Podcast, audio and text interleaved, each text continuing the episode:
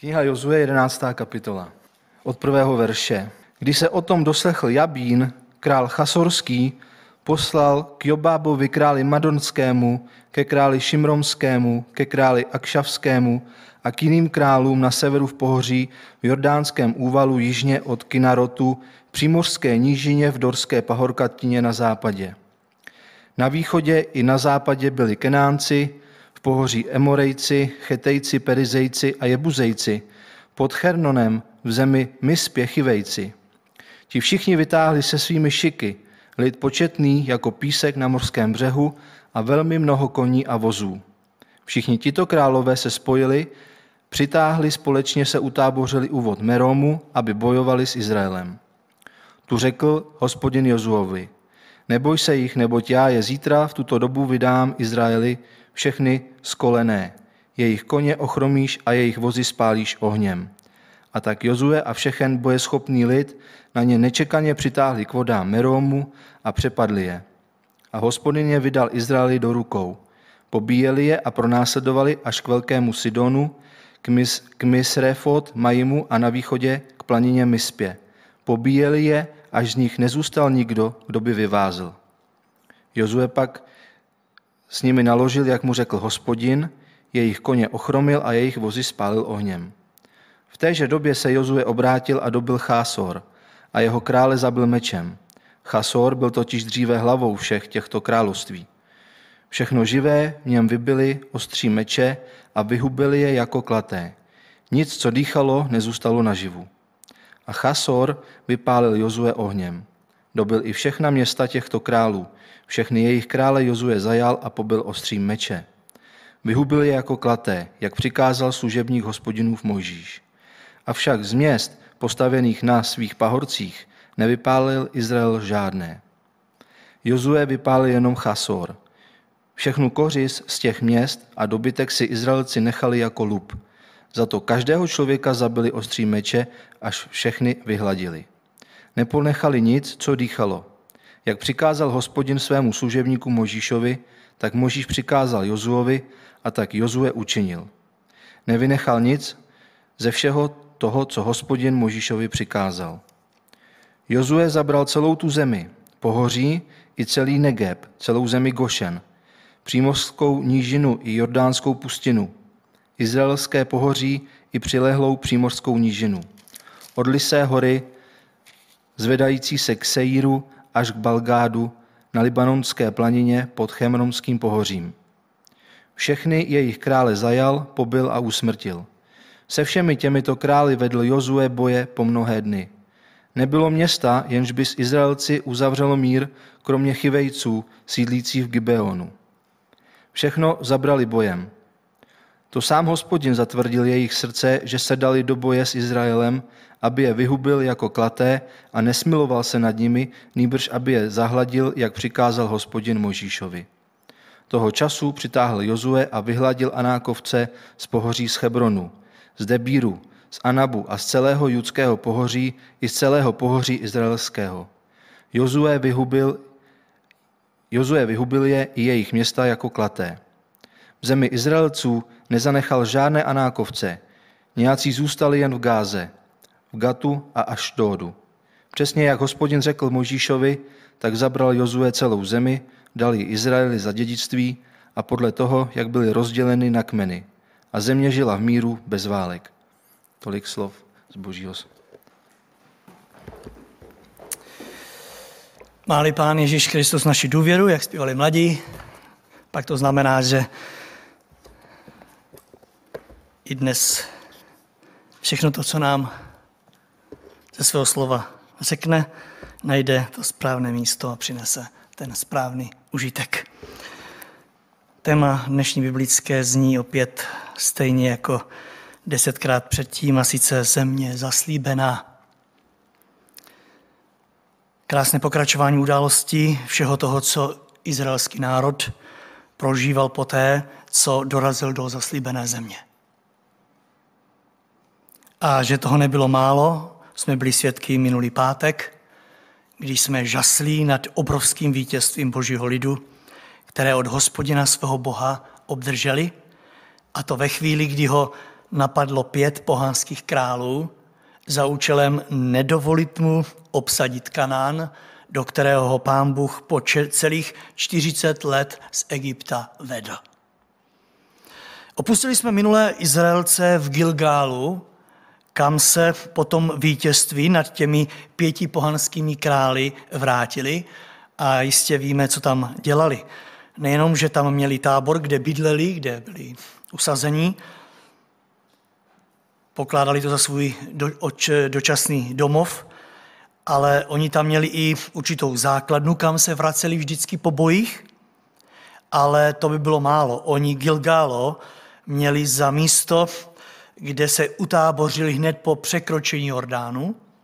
Bylo to místo, které pro ně opravdu hodně znamenalo. Byla taková první zastávka, kam přišli, když přestoupili Jordán. Bylo to místo, které pro ně znamenalo i e, hodně proto, že e, tam měli e, ten památník. Jestli si vzpomínáte, že Jozue, e, když byl rozdělen Jordán, tak on nechal vynést 12 kamenů z Jordánu a postavil jako památník za účelem, kdo si vzpomene jakým, měli tam ty kameni být hezky na sobě, aby někomu něco připomínali. Komu to bylo? Jejich synům Jozue 4.6, to bude mezi vámi na znamení. Až se vás v budoucnu budou vaši synové vyptávat, čím jsou pro vás tyto kameny, Odpovíte jim, vody Jordánu se rozestoupily před schránou hospodinovi smlouvy. Když procházela Jordánem, vody Jordánu se rozestoupily. Ano, proto se tam rádi vraceli, protože tam bylo místo, kde můžeme tak říct, lidové se vylodili, vlastně tam přešli suchou nohou a kde měli právě tento e, pomník, tento památník. A nejenom to, na tom místě byli Izraelci obřezáni, protože během pouště e, mužové obřezávání nebyli a teď nacházíme, že oni tam jsou obřezáni a tam také slaví hod beránka. Prostě bylo to pro ně místo, kam se rádi vraceli. A přesně to se stalo i tentokrát. Po vítězství nad těmi velkými nepřáteli, podívejte se, celý Izrael se vrací zpátky do Gilgálu.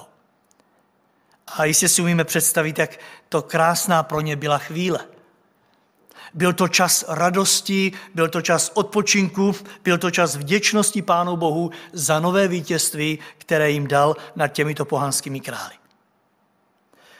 Kdo z nás by na takové chvíle v životě rád nevzpomínal? Věřím, že vzpomínáme vždycky na chvíle nebo na ta místa, kdy po těžkých životních situacích nebo po nějakých bojích, po nějakých nemocích, trápeních, kdy se v pocitu vítězství vracíme na to místo, kde se cítíme domu, eh, doma, kde se odáme klidu, pohodě a také, kde se v tichu stíšíme před pánem za to, že byl s námi.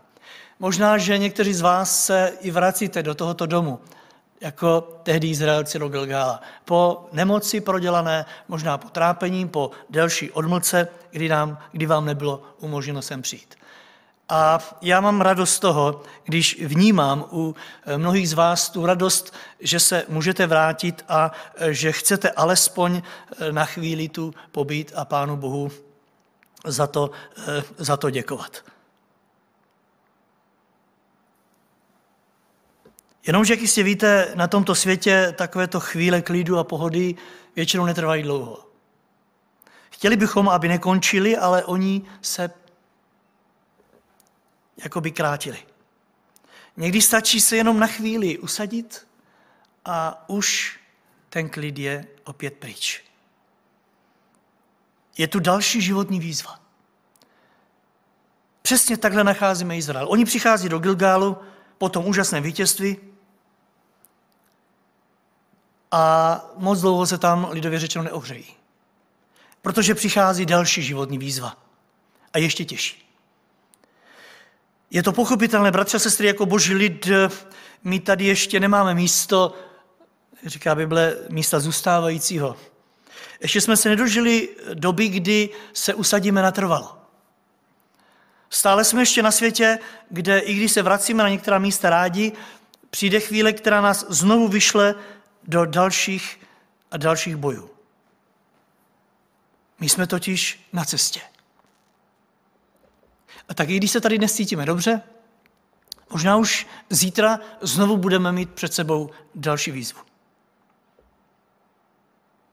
Proto musíme být stále ve střehu, protože náš nepřítel ďábel nespí. A naopak, dokud jsme na cestě, on hledá, obchází s přáním, koho by sežral. Jednoduše obchází ta místa, kde boží lid odpočívá. V čase, kdy se raduje z vítězství, ďábel už vymýšlí, s čím by mohl opět napadnout boží lid. Jak se opět dostat do toho klidu našeho a znovu nás neklidnit. Podívejte se na Izraelce, přesně tak to vnímám. Náš dnešní text začíná slovy, když se o tom doslechl Jabín král Chasorský, o čem, když se doslechl? No přece o tom, že oni porazili ty ostatní národy a že opět prožívají klid. Cituji dál, poslal Kiobabovi, králi Madonskému, ke králi Šimononskému, ke králi Akšavskému a k jiným králům na severu v pohoří, Jordánskému valu, jižně od Kinarotu, v Primorské nížině i v Dorské pahorkatině na západě. Na východě i na západě totiž byli Keránci, v pohoří Emorejci, Chetejci, Perizejci a Jebuzejci, pod Hermonem v zemi Mispěchivejci. Ti všichni vytáhli se svými šiky lid početný jako písek na morském břehu a velmi mnoho koní a vozů.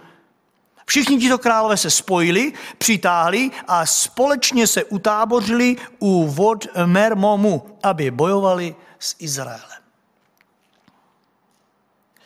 Na první pohled snad nic divného, ale když se na to podíváte po druhé, tak už tam vidíte, že něco není v pořádku.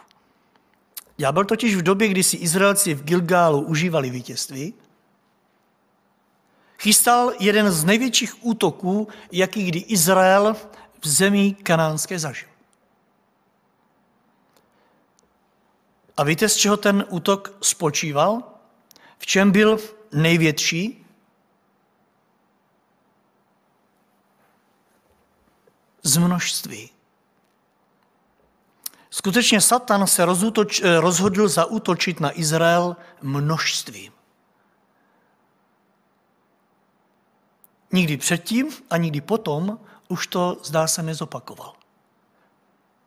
Možná už ani neměl s kým.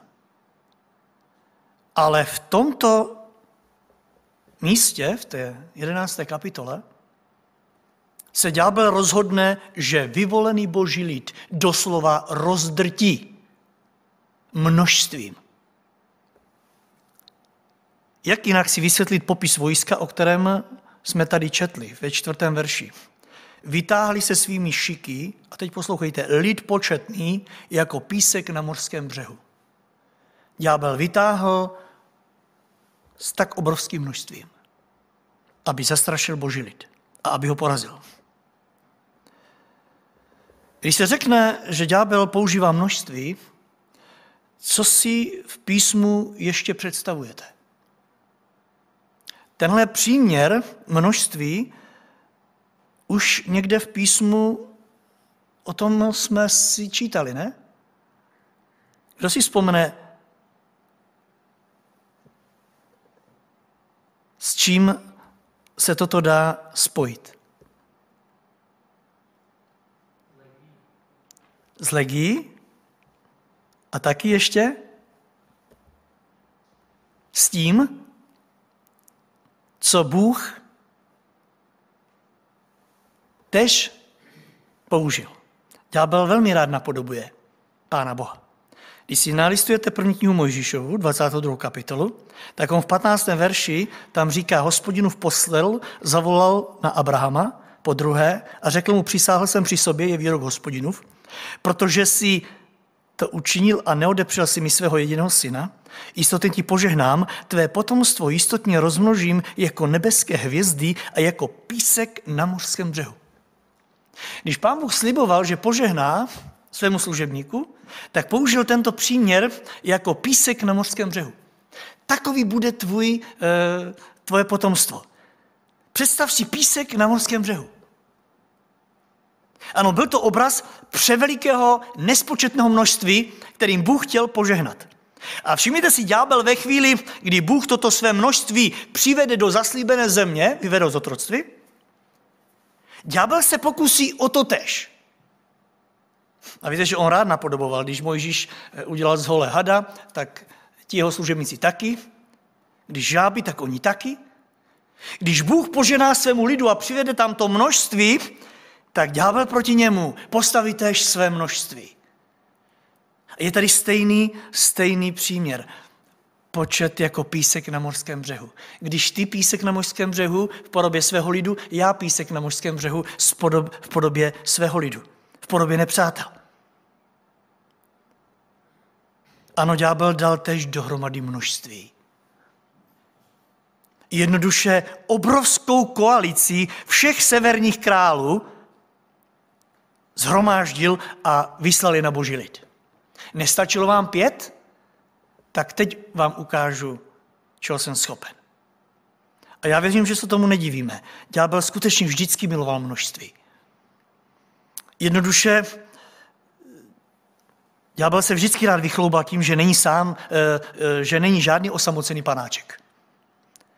Jenom pro příklad, už tady bratr vzpomněl, když pán Ježíš přijde do, do Gerasenské krajiny, setká se tam s jedním jediným osamělým mužem, který chudák do sebe bije kamením, je opravdu eh, celý od, od krve. A přesně Markovi Evangeliu v 5. kapitole čteme, že pán Ježíš se otázal v 9. verši, jaký je tvoje jméno? Pochlup se. Určitě tam není náhodou. On chtěl, aby jsme viděli, na co si e, ďábel potrpí jak je tvoje jméno? A on mu odpověděl, mé jméno je Legie. Poněvadž, a teď, kdyby pán Ježíš to náhodou ne, neznal, tak to zdůraznil, poněvadž je nás mnoho. Kralický překlad říká množství. Jak je tvoje jméno? Množství jméno mé jest, nebo jest nás mnoho.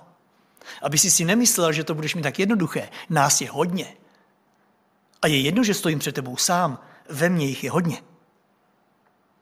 A tak nezapomeňte, ďábel je milovníkem množství. A také na množství sází. Přivedl tam nepřátele jako písek na mořském břehu. Přesně tuhle zbraň použil na Izrael. Vnímejte na lid, jehož Bůh se nebojí sebe sama prezentovat jako hospodin zástupů. Tak se Bůh prezentoval, já jsem hospodin zástupu. Podívejte, ďábel ho napodobuje. Já jsem také Bůh zástupu.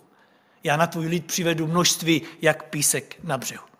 Přichází s množstvím a jak vidíte, i taktika je jiná. Už nepřichází selstí, ale jde tu o čistě boj na takzvaném otevřeném poli. Jednoduše ďábel vzbouří proti Izraeli celý tamní kenánský svět. Ať Izraelci poznají, s kým mají co dočinění. Všichni tamní lidé se spolčili, aby bojovali proti Bohu a jeho lidu. A tady skutečně to je obraz toho, co se děje ve chvíli, kdy nepřátelství vůči Bohu dospěje do toho nejvyššího stupně. byl sem tam nechal Jericho, pak Aj a pak těchto pět, ale teď přijde s tím nejsilnějším. Budete-li pozorní i v této době, ve které žijeme, my musíme si přiznat, že jsme toho svědky. My jsme se dožili doby, kdy ďábel už zdaleka eh, nepoužívá jenom sem tam někoho. Písmo říká, že ďáblovi se krátí čas. A víte, když se ďáblovi krátí čas, on přichází s množstvím.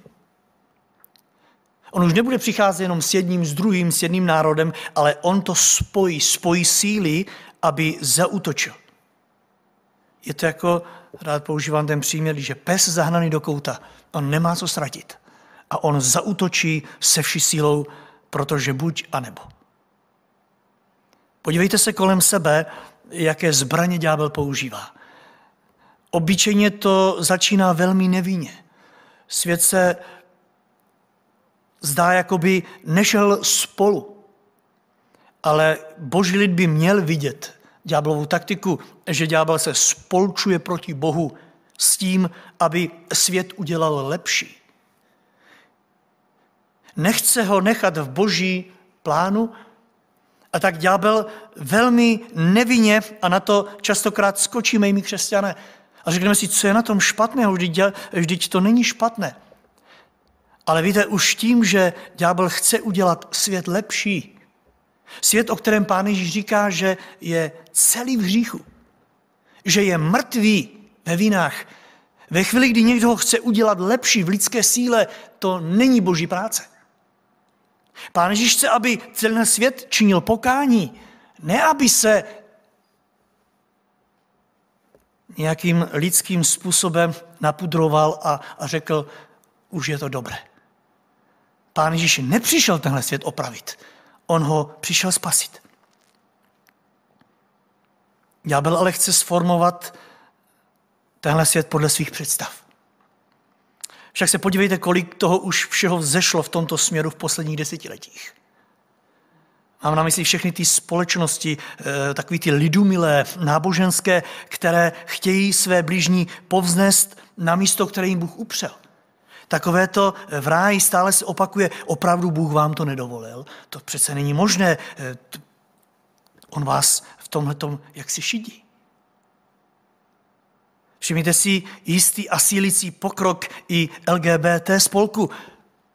Je to tak, je to tak nevinné a je to tak, je to tak eh, snad eh, až bohumilé, jak, jak to udělat tak, aby, aby jsme lidským způsobem řekli, že máme jeden druhého rádi a, všechny všem vycházíme vstříc. Všimněte si nejedné protibožské snahy evropských států v tom spojenectví. Prostě my to zvládneme, my to, my to uděláme. Ne, pokání ne, pokání ne, ale my to zvládneme v lidské síle. Nemluví o snaze sjednocujícího se světa bez Boha. A buďme upřímní, nic nového pod sluncem. Když si nalistujete žálmu druhý, tak první verš klade otázku, proč se pro národy bouří a proč národy kují marné plány. Proč? Cituji dál, sorocují se králové země a vládcové se spolu umlouvají proti hospodinu a proti jeho pomazanému. Proč? Proč nejdou s ním? A víme z písma, že přesně toto je zbraň, kterou si ďábel chystá i v závěru dějin. Když chce to tak trošičku pomalu a pomalu dát dohromady a zautočit s plnou silou. Aby na vyvolené boží zautočil. Žel, ne každý křesťan v této době tuší, jak tato ďáblova na první pohled snad i chvalitebná činnost, to spolčování, Malo kdo tuší, že to není nic jiného než skrytým odporem proti božím záměru. Proti záměrům boží milosti. Milost trvá, ale ďábel si dělá svou práci a klame člověka. Já věřím, že dnes večer víme, že Pán Bůh neusiluje nikoho z nás polepšit. O nás nechce pouze opravit. To byl hal proti svému slovu, když prohlašuje, že člověk je naprosto ztracen. Mrtvý ve vinách a hříších. Jenomže tato pokořující základní pravda není v dnešním světě přijímána. A proto i ty nejlepší spolky lidí nejsou vyjádření nic víc než taková maskovaná válka přirozeného člověka vůči Bohu. Opravdu vám to Bůh takhle řekl? To ne, takhle to nemusíte. Stačí takto. A přesně s tím se setkáváme v tom dnešním textu. Otevřená válka světa proti božímu lidu, který v Gilgálu se raduje z vítězství. Navíc je tady velmi krásně v téhle kapitole vytýčeno, že tenhle spolek má svého vůdce. Tento písek na břehu mořském, ty nepřátelé, nešli jenom tak, ale Bible jasně mluví, že v jejich čele stál král Jabín a s ním velké město Chásor, které bylo v té době tím nejznamenitějším mezi královstvími. Ano, aby si boží lid nemyslel, že ďábel pošle jenom lidi jako ovce na porážku. Ne. Stojí tam silný vůdce a na základě nejznamenitějšího města. Bylo to království, které mělo nespočetnou armádu. Nespočetné množství koní a vozů, válečných vozů. Jinými slovy, celý svět v čele s tím nejskopnějším společenstvím se vydal proti božímu lidu. Tak chci, abychom i na základě tohoto dnešního textu si byli vědomi toho, že dodnes se vůbec nic nezměnilo. V té duchovní oblasti vůbec nic. Boží lid je stále ve stejném nebezpečí. Já jsem si pro tenhle rok vytáhl krásné heslo Nespěte jako mnozí, ale buďte bělí a střízliví. Ať se nám to líbí nebo ne, bratře a sestry, proti nám stojí celý svět. Svět totiž nás, podle slov Pána Ježíše, nenávidí. A víte, proč nás nenávidí? Jsou to dva důvody. Ten první jsem zmínil, protože svět leží ve zlém a tudíž nemiluje ti, kteří milují dobro. Možná máte taky takové zkušenosti, že když jste kamarádili s někým a on, on nedělal dobrotu a stále dělal eh, nepěkné věci, dříve nebo později vás nechtěl vedle sebe, protože vy jste mu připomínal opak toho, jak by měl jednat. Takže svět leží ve zlém a pochopitelně, jestliže my patříme Kristu, v tu chvíli eh, nejsme jeho kamarádi. A za druhé, také proto, že nejsme z tohoto světa. Pán Ježíš u Jana 15.19 říká, kdybyste náleželi světu, nímejte, ve kterém žijete, pak by vás svět, pojďme si to říct všichni, miloval. Kdybyste mu náleželi, vy byste byli miláčky tohoto světa. Svět by miloval to, co je jeho. Protože však nejste z tohoto světa, svět vás nenávidí, řekl pán Ježíš. Žel, otázkou je, do jaký míry si to uvědomujeme. Žel, někdy si to neuvědomujeme a myslíme si, že jsme tak v tomhle světě, že žijeme ve vzájemné symbioze. A vzpomínáte si, pán Ježíš toho byl vědom v té své velekněžské modlitbě Jan 17.14, říká, Otči, já jsem jim dal tvé slovo, předal jsem jim tvé slovo. A svět k ním pojal nenávist. Víte, dokud neměli mé slovo, tak ho miloval. Ve chvíli, kdy jsem jim předal své slovo, svět je začal nenávidět. A tak neprosím, aby se teď ze světa vzal, ale aby je v tomhle světě zachoval, řekl konkrétně, od zlého. Protože nejsou ze světa, jako ani já nejsem ze světa. A tak je posvěť pravdou, tvoje slovo je pravda. A tak nezapomeňte, jsme zde pouze a jen na základě Boží milosti. Na základě té jeho prozby o zachování. Bůh nad námi drží svou pevnou ruku, protože Kristus za nás prosil. A prosí. Ale jednu věc si musíme uvědomit, není to automatické. Víte, pro vás i mě, po vás i mě pán očekává v těchto dnech to samé, co po tehdejším izraelském lidu v čele s Jozue. A to je boj. Ano, boj proti tomu množství, postavení se tomu množství. Jozue se ho nezalekl. Že my někdy před množstvím utíkáme a ďábel má radost, když nás vystresuje. Jozue se ale vyzbrojem Bohem postaví tomu množství, které bylo jako písek v moři. A víte jak?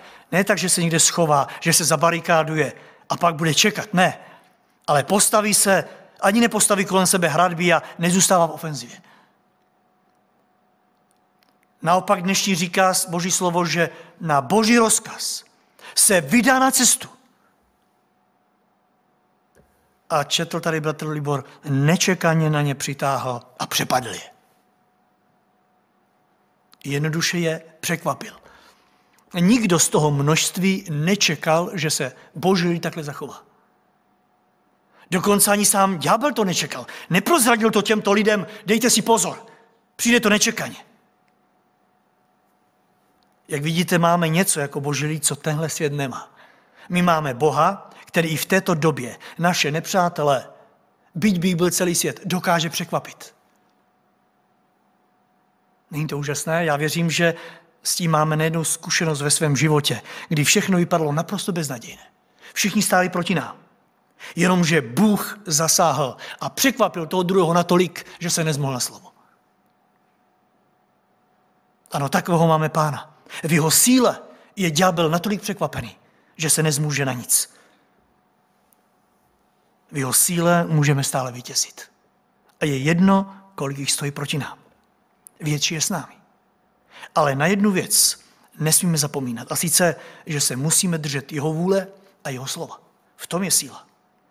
Víte, pokud by býval Jozue, neudělal toto, co měl, neměl by žádnou šanci proti tomuto početnému nepříteli.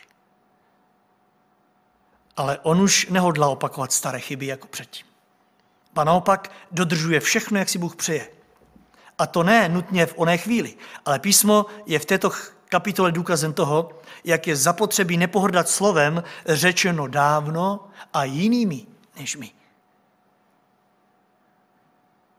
Víte, v současné době mám pocit takový někdy, že církev chce něco čerstvého, teďko, a to, co už je tady, tak pokládá, že už to nemá sílu. Všimněte si, co se stalo u Jozua. Čteme tady, že 15. verš, že Jozue se zachoval, jak přikázal hospodin svému služebníku Mojžíšovi, tam někde na poušti. Bůh jim řekl, jakým způsobem se budou vyhrávat boje a Jozue jedná, jak Bůh řekl Mojžíšovi. Nevynechá, cituji, nic ze všeho toho, co hospodin Mojžíšovi přikázal. A v tom bylo vítězství. Ano, byl to boj, jehož podmínky pro vítězství už kdysi dávno na poušti stanovil Mojžíš. A Jozue trvá na tom, že to se bude dělat přesně podle Mojžíšových slov. Víte, nebylo to pro Jozua a pro Izraelce vůbec nic lehkého. Obvykle totiž bývá vždy velmi těžké a obtížné dokončit cizí projekt. Navíc udělaný kde si tam někde někým. A přesně tohle se stalo. Mojžíš, kde si tam na pouští, předloží lidu, jak se mají zachovat v takovýchto chvílích v Kenánu. Navíc to říká lidem, kteří do Kenánu vůbec nevstoupili, tam vstoupili až jejich potomci. Ale Jozue trvá na tom. Bude se jednat přesně, jak to řekl hospodin tenkrát. Většinou, když dovrazí nový pracovník eh, tam či onde, vedoucí pracovník, tak většinou začíná práci na novém místě tím, že se snaží tam dát to své, eh, to jedinečné, tu svoji představu. Stejně taky v práci kazatele. Víte, je to, je to takové pokušení, když někam přijdete jako nový, tak chcete tam dát ten svůj nový vítr, eh, svoje představy, svoje koncepce.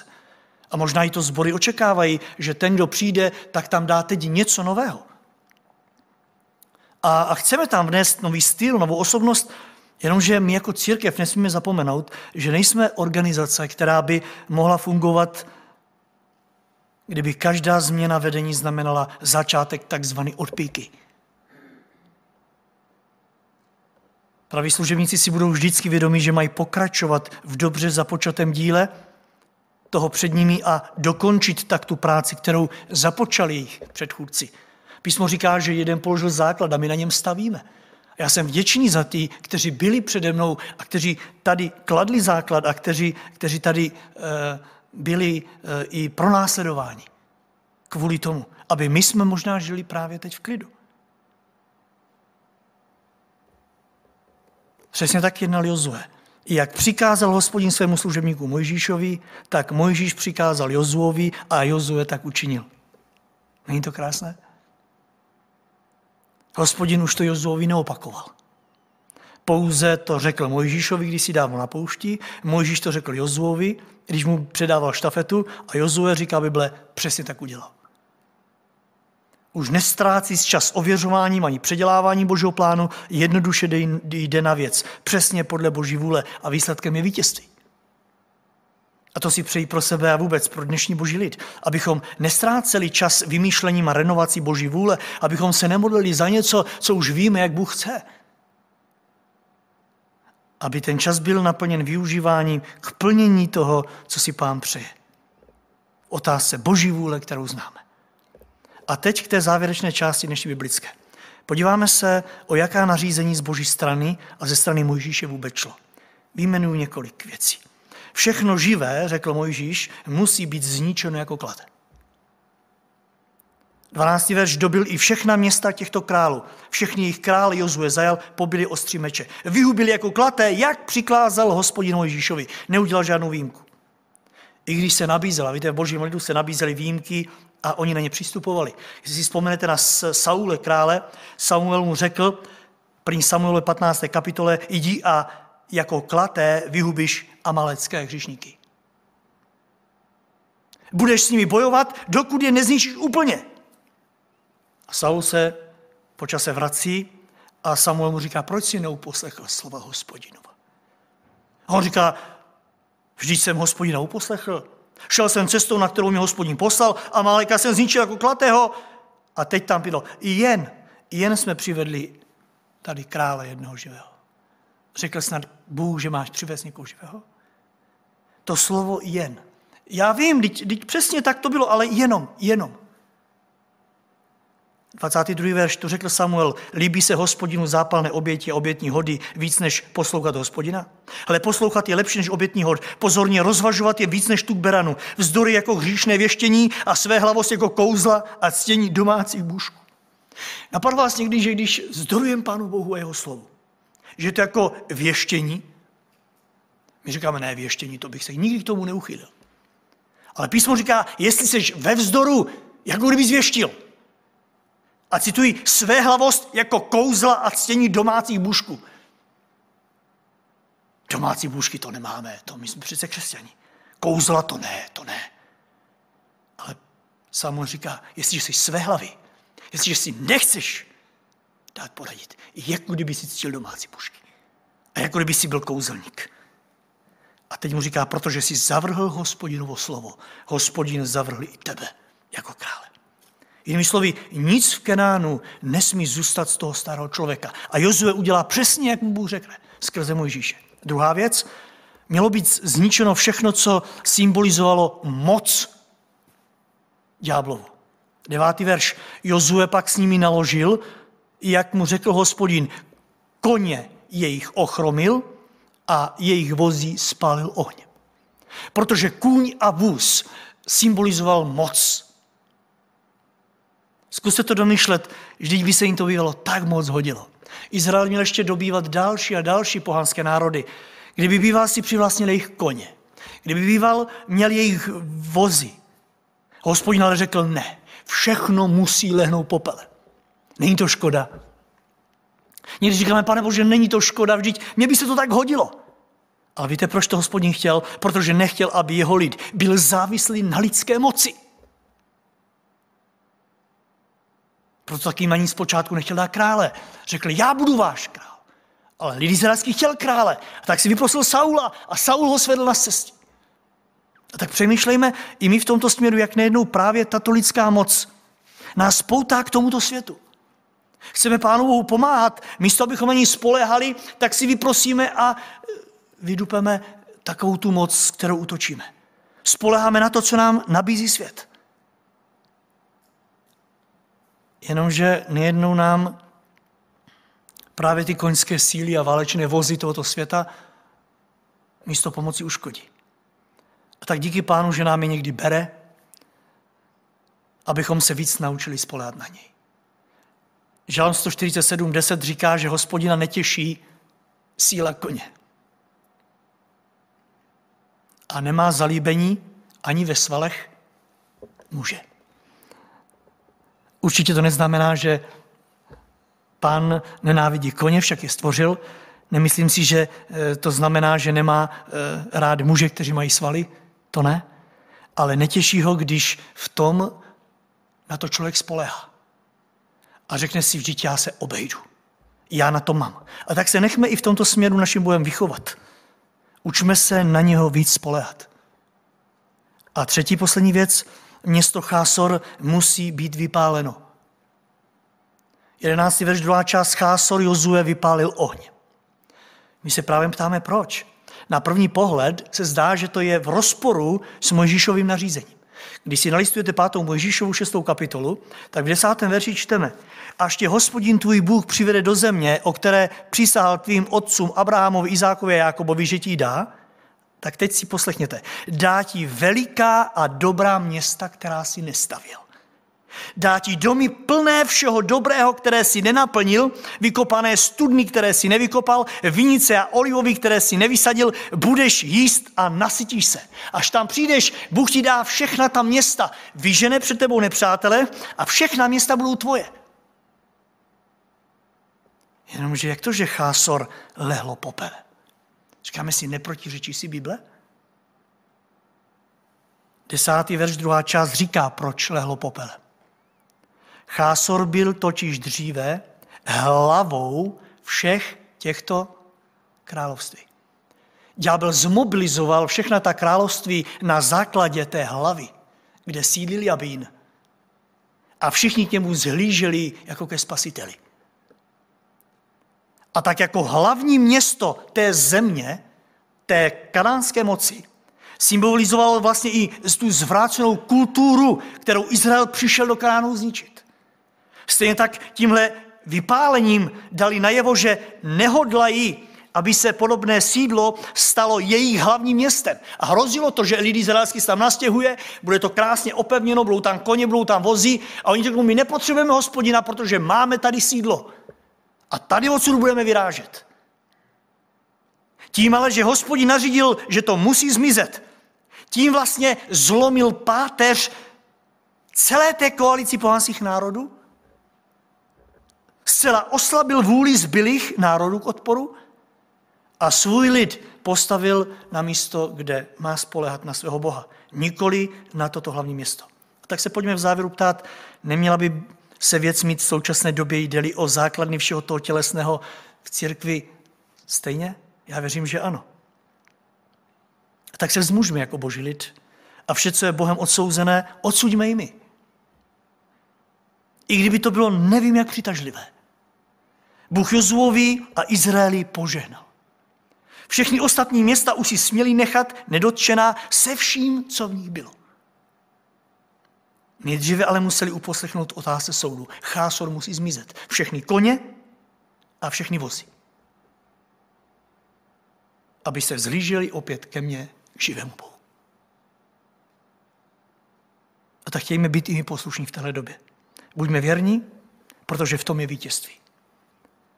A v tom je pokoj. 23. verš druhá část říká, a země žila v míru bez válek. Co by se stalo, kdyby neuposlechli, na to nechtějme ani hledat odpověď. Věřím, že tohle je obraz i našeho duchovního života, který je který plní boží vůli bez výhrad. Přeji si, abychom byli nalezeni poslušní, věrní svému pánu. Protože těch ostatních neposlušných, nevěrných má pán dost. Těch podřízených je ale málo. Vítězství, pokoj a radost, ale jak vidíte, prožívají ti, kteří jsou jeho, ti, kteří se vrací k jeho slovu a ti, kteří v něm mají základnu. Ať pán požehná i tuto moji dnešní snahu k tomu, aby nás vedl dál do pravd svého slova a aby nás ještě více utvrdil v tom, že ať se svět snaží jakkoliv, boží lid zvítězí. Amen.